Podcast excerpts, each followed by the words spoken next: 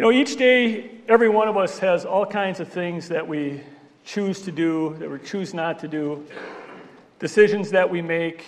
You know, some of them are really minor and minute, others are, are bigger. What are you going to wear? What are you going to eat?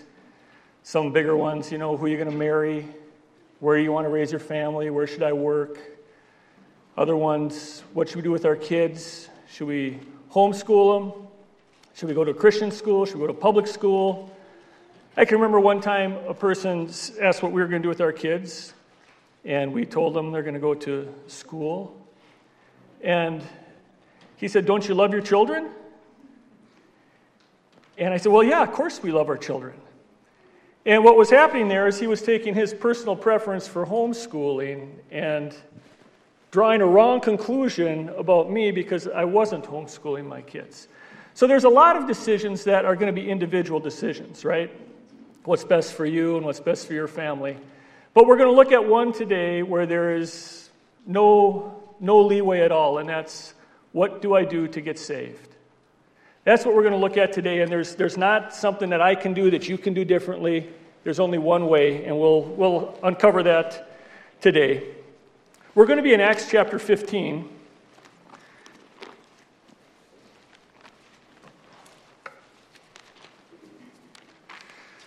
But before we dig into the passage here today, I'm just going to kind of give us a little timeline of some of the events that have gone on and what's, what's happening here. What's happening here? That's a good question. Um, anyhow, Acts picks up, Luke is the, the writer of Acts, and it covers a span of about 30 years. Picks up pretty much right after Christ's uh, death, burial, and resurrection. It, it hits on his ascension into heaven, which happened around 30 AD. And then it covers a lot of important things with the, uh, the birth of the church. Um, the church is established at Pentecost. Peter preaches powerfully. Thousands of people get saved. The Holy Spirit comes down, and the gospel begins to spread to Jews and Gentiles. And then we have the persecution of the church. Stephen becomes martyred, he becomes uh, drug out and stoned, and the, the church goes into this period of, of persecution, which it stays in for, for quite a while. And during this time, Paul was one of those who was in hearty agreement, it says, of putting Stephen to death. And he goes to Damascus, and on the road to Damascus, he encounters Jesus Christ, and he becomes saved. And we know that he goes out and becomes probably the greatest missionary ever to walk the face of the earth. I mean, he was so bold and his ministry bared so much fruit. So we see that in, in chapter 9. Right before that, in chapter 8, we have the story of the Ethiopian eunuch who uh, was a Gentile who wanted to know what to do to get saved. And Philip went and showed him the way. So we have a Gentile being saved there. And then in Acts chapters 9 and 10, we see other uh, Gentiles that are coming to Christ um, through Peter and then we have Paul and Barnabas take off on their first missionary journey, and they're preaching to Gentiles. Some of them are, are being uh, saved. And that kind of sets us up. Right now, it's about 49 AD, so 19 or 20 years after uh, all the events of Easter time. So the church has grown, but it's still a really young church. And they're going to encounter a, uh, an issue here. Let's read uh, Acts 15, 1 through 15, and then we'll go back and look at it.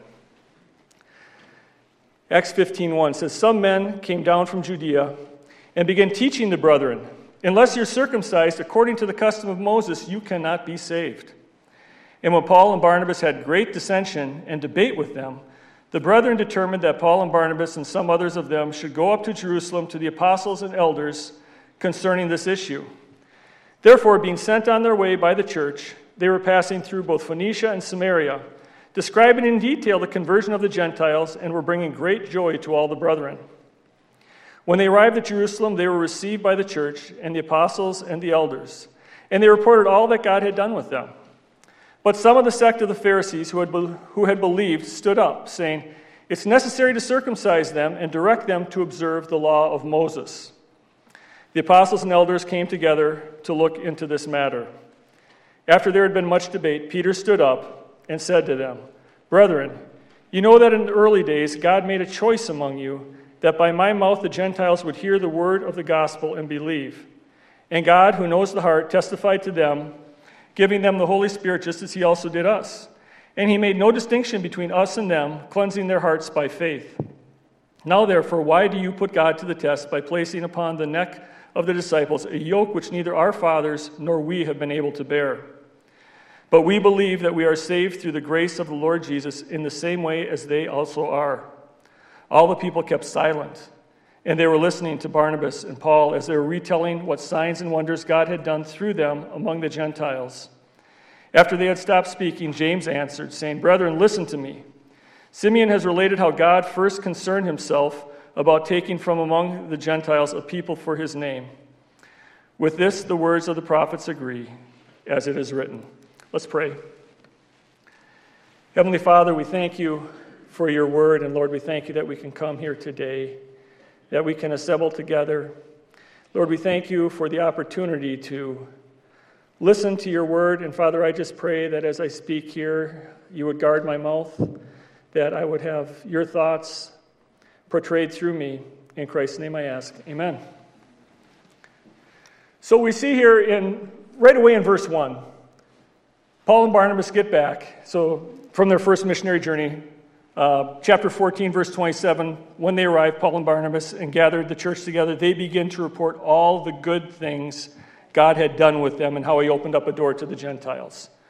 So as soon as they get back, they report to this church here in Antioch all these good things that God had done about converting the Gentiles.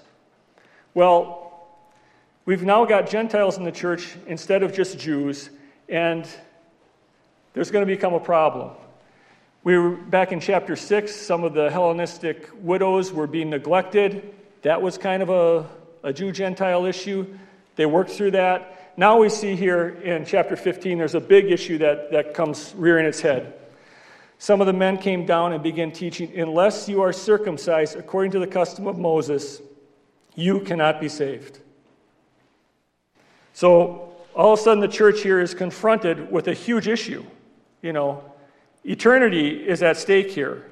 Um, it's, uh, it's a problem that they have to deal with, and we got this circumcision party, that's what I'm going to call them. You got the circumcision party out here that are demanding that, hey, these Gentiles, yeah, they can be saved, but they've got to be circumcised too.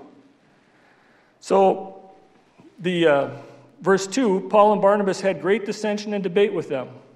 Wouldn't you have liked to listen to some of that? You know? Paul and Barnabas speaking to them. And it doesn't sound like these circumcision party, they're not backing down. They're debating right back. And it had great dissension, big arguments taking place.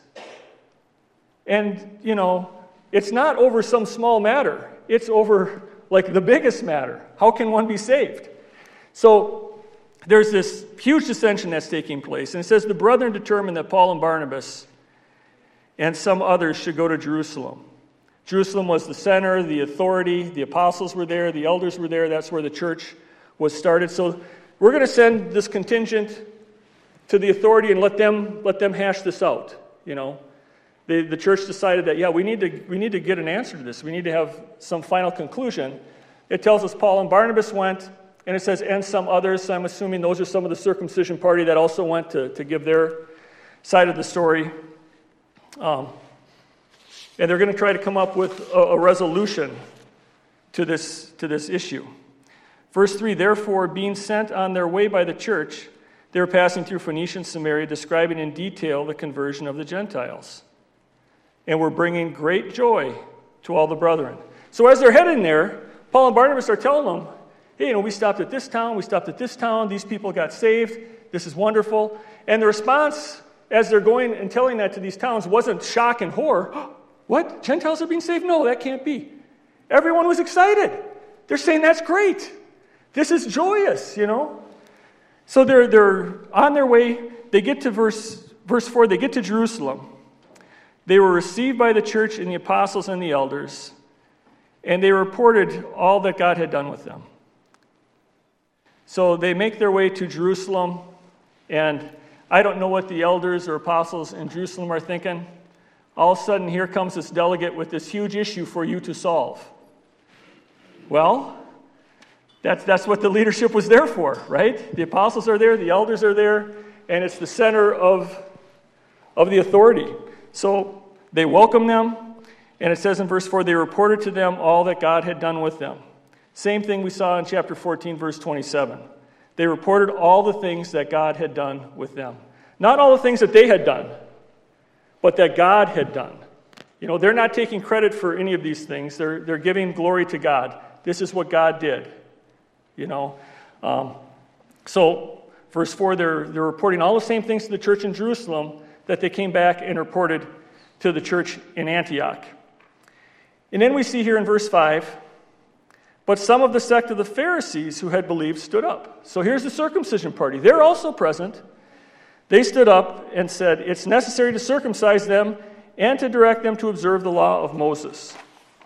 So the circumcision party is also there. They get their opportunity to speak, and they're saying, you know, that's great, but Paul and Barnabas, your mission was a little bit faulty because you didn't tell them that they need to get circumcised and to observe the law of Moses. So they're insisting on that. And I think it's interesting to, to note it says the Pharisees who believed. And, you know, what we know about the Pharisees is they were pretty uh, ritualistic, pretty legalistic. They like to follow everything to the letter. That's the way they were brought up. So it's not surprising that they were predisposed to think that the law had to be followed very rigidly. And this was a part of it. This is what we're going to do. I mean, I, am sure there's some of you in different families that grew up having different ideas about dancing or cards or drinking or whatever it is, because that's the way you grew up and that's what you're predisposed to do. These Pharisees, they're predisposed to follow the law. That's what, that's what they were there for. So, anyhow, they stand up and they say, hey, you got to circumcise him. So we get to verse 6 there. It says, The apostles and the elders came together to look into the matter. So the apostles and elders, they hear both sides. They come together. They're going to have a little private meeting. And they're going to decide to look into the matter. So, you know, the, the apostles and the elders, they all get together and they say, hey, we got a big problem here. People are wondering do we have to be circumcised to be saved? Well, we're going to hear from a few of these apostles and elders. Peter's going to stand up first and take the stage. Then Paul and Barnabas are going to stand up and take the stage. And then James is also going to stand up and take the stage and report what this group came up with. They're going to report the findings to everybody. So we see here in verse 7 after there had been much debate, much debate, they, they're considering this thing from all the different angles that they can. Peter stood up and said to them, Brethren, you know that in the early days God made a choice among you that by my mouth the Gentiles would hear the word of the gospel and believe. Let's go back to Acts chapter 10 for a minute. Peter is taking us back to this interaction he had with a man named Cornelius years before. Chapter 10, verse 1. Now there was a man at Caesarea named Cornelius, a centurion of what was called the Italian cohort, a devout man and one who feared God with all his household and gave many alms to the Jewish people and prayed to God continually. Here we got a Gentile. Okay, a devout Gentile. And if we continue reading through chapter 10, we're going to see that Cornelius is directed by the Lord to send for Peter. So, as Cornelius is, is being told that, that, hey, I should, I should seek out this man named Peter, in uh, chapter, chapter 10, verse 10, Peter is having some kind of interaction with God too. Verse 10 says, uh, This is Peter, but he became hungry and was desiring to eat.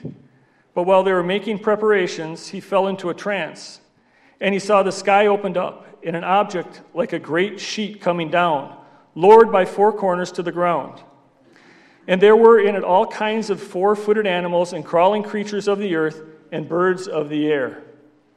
A voice came to him Get up, Peter, kill and eat. But Peter said, By no means, Lord, for I have never eaten anything unholy and unclean. Again, a voice came to him a second time. What God has cleansed, no longer consider unholy. This happened three times, and immediately the object was taken up into the sky. So, anyhow, Peter has this vision. Okay? Next thing you know, Cornelius's guys are knocking on Peter's door, saying, Hey, Peter, come with us. Our, our master Cornelius sent for you. And Peter, he decides to go. Um, so we're still in chapter 10. We're jumping ahead a few verses. And Cornelius has got uh, his family's assembled.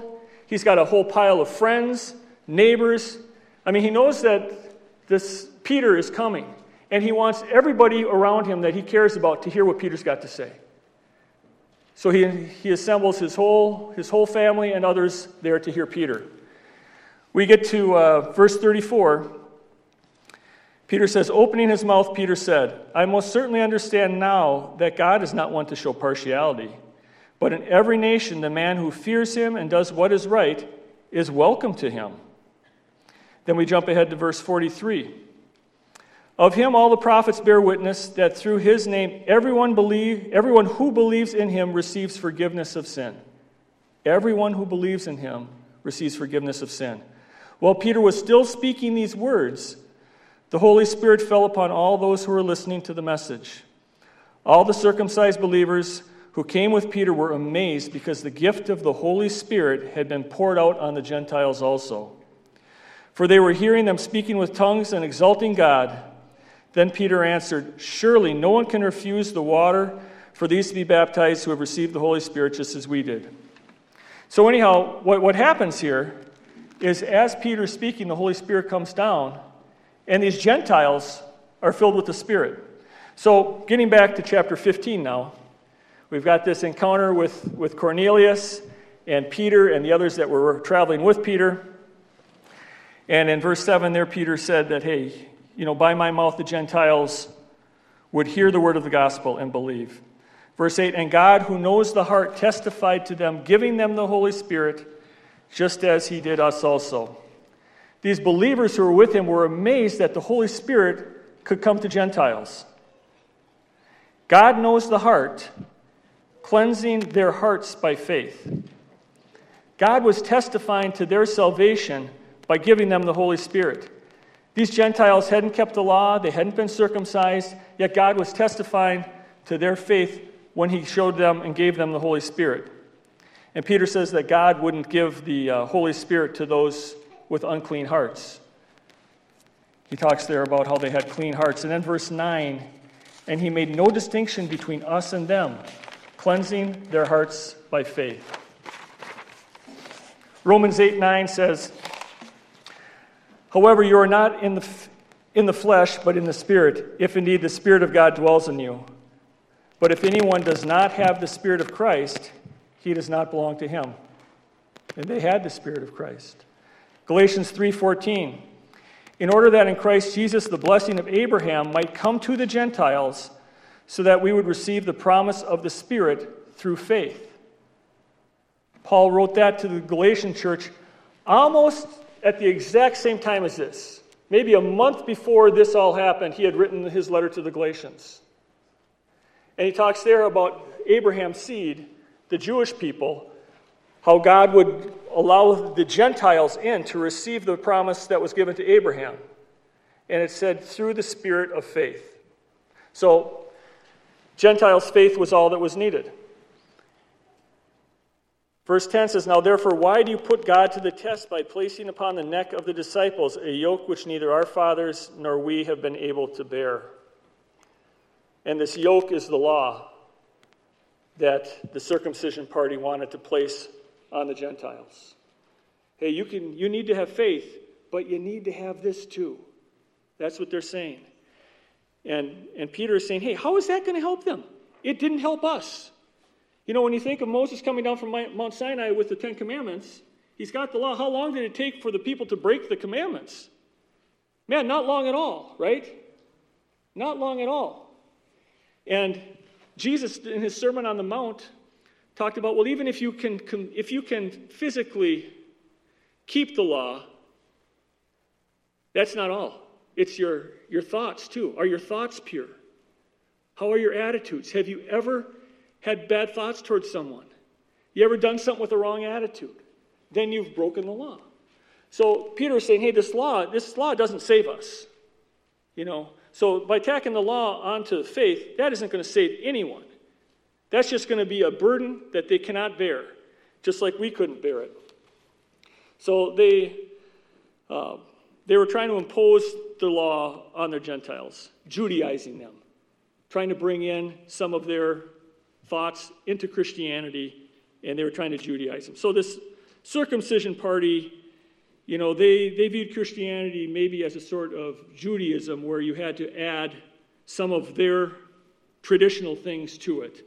And the law at that time, you know, wasn't just the Ten Commandments, but they had all kinds of dietary and ceremonial, and I mean, hundreds of things were in that law that they thought that these Gentiles should, should keep in order to be saved. So Peter tells them, No, we, we weren't able to do it. There's no reason to do it. Verse 11, but we believe that we are saved through the grace of the Lord Jesus in the same way as they also are. We're saved the same way that they are through the grace of the Lord Jesus Christ. And he makes he says that again in verse 9. He made no distinction between us and them. There's not one set of rules for the Jews and one set of rules for the Gentiles. Everything is the same. He makes no distinction through them. Jesus and Gen- not Jesus, Jews and Gentiles are saved in the exact same manner. So Peterson make, Peter makes this argument he talks about Cornelius. He talks about, hey, the Holy Spirit authenticated their salvation. The law doesn't add anything to it. And it would be awesome if you were at that council and you could hear Peter speaking, you know, how much more eloquent he would be and filled with the Spirit. And you get to verse 12, he did a great job. It says all the people kept silent, you know. And before there's great dissension, there's all this arguing back and forth. Verse 12, the people kept silent. Peter gets done, Paul and Barnabas step up. They were listening to Barnabas and Paul as they were relating what signs and wonders God had done through them among the Gentiles. Now remember, Paul and Barnabas had just gotten back from this first missionary journey. And they already told in uh, verse 27 of 14 all these great things they had done. Chapter uh, 3, as they're on their way passing through these cities, they're talking about all these great things that, that God had done through them. Now, we get here into this assembly and they stand up and relate signs and wonders God had done through them among the Gentiles. So, chapter 14, we're going to go back and look at one of these signs. Chapter 14, verse 8. It says, At Lystra, a man was sitting who had no strength in his feet, lame from his mother's womb, who had never walked. This man was listening to Paul as he spoke, who, when he had fixed his gaze on him and had seen that he had faith to be made well, said with a loud voice, Stand upright on your feet. And he leaped up and began to walk. When the crowd saw what Paul had done, they raised their voice, saying in the Lycaonian language, The gods have come like men and have come down to us. Anyhow, the, the crowd kind of took it wrong, you know, thought they were Hermes and Zeus. But the point is, this miracle happened to this Gentile. You know, and we even got a little kid song, and we're walking and leaping and praising God. That's this guy here from Lystra. And so Paul and Barnabas are relaying, I don't know how many stories they have, but I'm sure a bunch of them. That's just one of them that we know happened on that missionary journey. And one of them that most likely they relayed to them the healing of the lame man. So they were preaching that salvation is by grace through faith. Chapter 13, verse 38 and 39 says, Therefore, let it be known to you, brethren, that through him forgiveness of sins is proclaimed to you, and through him everyone who believes is freed from all things from which you could not be freed through the law of Moses. Once again, the law cannot save you, but belief or faith will save you. So God was attesting, God was confirming their message by miracles. If you go to the adult Sunday school class, we went through the book of Hebrews not too long ago. And one of the passages in there, Hebrews 2, verses uh, 3 and 4, says, How will we escape if we neglect so great a salvation? After it was first spoken through the Lord, it was confirmed to us by those who heard. God also testifying with them, both by signs and wonders, and by various miracles, and by gifts of the Holy Spirit, according to his will. So he was testi- confirming the message of Paul and Barnabas by allowing them to do miracles. The circumcision party, you know, they thought that that missionary journey was not sufficient because it needed to include circumcision and the law of Moses. Well, after that, uh, verse 13, after they had stopped, James answered. James gets up and James is going to speak, and you can read about that further in Acts chapter 15. Um, basically, what he says is that even in the Old Testament times, uh, the Gentiles were always part of God's plan. That was always part of the plan that they, that they would be able to be saved. When you think of people today, people today, some have different ideas on how they're going to get to heaven, on what they need to do to be saved. Many rely on some kind of combination like the circumcision party here, like faith and being good, giving money to charity, giving money to the church, faith and some kind of works. The Bible here is telling us that faith is what is needed. It's clear that faith is what's needed. I'm going to pump through a few verses in Galatians right now. You don't need to turn to them all, but you can because they're all right there. I'm going to be in Galatians 2. And just listen to, to, to what Paul says in these, uh, in these verses here in Galatians.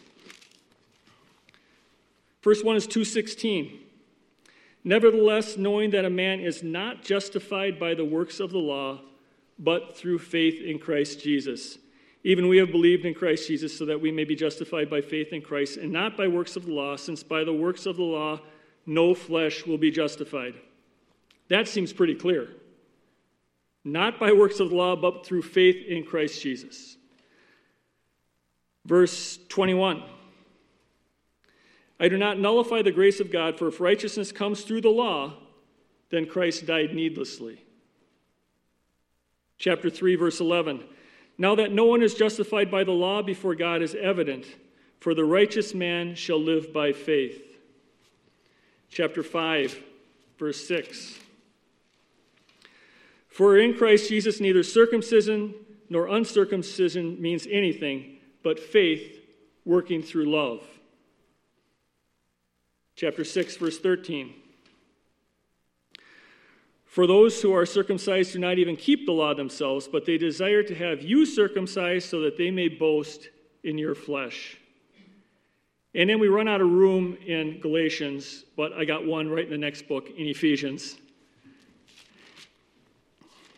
Ephesians 2 8 and 9 For by grace you have been saved through faith, and not, not of yourselves, it is a gift of God not a result of works, so that any man may boast. When you read through that, it seems so clear. The law does nothing to save you. The law doesn't save you. Faith is what saves you. Faith in Christ. And James tells us that if we have a saving faith, we're going to desire to do good works. Good works aren't going to save us, but if I have faith in Jesus and I'm trying to follow him, I'm naturally gonna, good works are naturally just gonna flow out of me, you know? Um, and you think of Paul and Silas, after they had been preaching, they got thrown in, in jail. And you remember it's back in Acts 16. The Philippian jailer asked them, What must I do to be saved? They said, Believe in the Lord Jesus, and you will be saved. Believe in the Lord Jesus, and you will be saved. If we add anything to Jesus' completed work on the cross, we take away and minimize what it was that he did for us. He finished it. it. It's done. We looked in Sunday school today in 1 Peter chapter 3 how Jesus is seated at the right hand of the throne of God because his work here is completed. When I look back here on our passage today, chapter 15, 1 through 15, a couple things that, that stick out to me. One is the, uh, how the church dealt with the problem. They took it seriously. They realized that, hey, this is something we got to be spot on with. Okay? It's not one of these things where you can think one thing is okay and I can think one thing's okay and, you know, we'll let our conscience rule. No, this is something that they, they couldn't push to the side. And they also didn't shame either one of the groups. They said, okay, we're going to take this seriously. We're going to dig into this. We're going to send this delegate up to the authority. We're going to have them decide it. So they set the delegation in motion. They sought godly help and wisdom. And then when they got there, the council listened to both sides. They listened to the arguments on both sides. And then the apostles and the elders get up and give evidence as to why they ruled the way they did. Hey, this is why we believe that salvation is through faith alone. God confirmed it through the Holy Spirit with these people. The law itself cannot save anyone. God confirmed the works of Paul and Barnabas through miracles. None of them had been circumcised, and yet God accepted them. We should accept them. So, once they made their decision and gave evidence for their decision, if you read further in chapter 15, they send out delegates to the churches and inform them of what the decision was. They don't leave them hanging out there or just send it back to the one. They let all of them know hey, this is, this is sound doctrine. This is what we believe and why we believe it. So that's the church's pattern in that. But you know, when we look at this, there's certainly something that's a personal application for us today. You know, what have I done with Jesus? God sent Jesus to the earth to forgive people of their sins. And he's shown us clearly in Acts 15 what one must do to be saved. And all these other passages that we looked at in Galatians, it's faith in Jesus Christ. So I just want you to think about yourself. Have you called out in faith to Jesus Christ to save you? Have you called out for the forgiveness of your sins? That's all we need to do.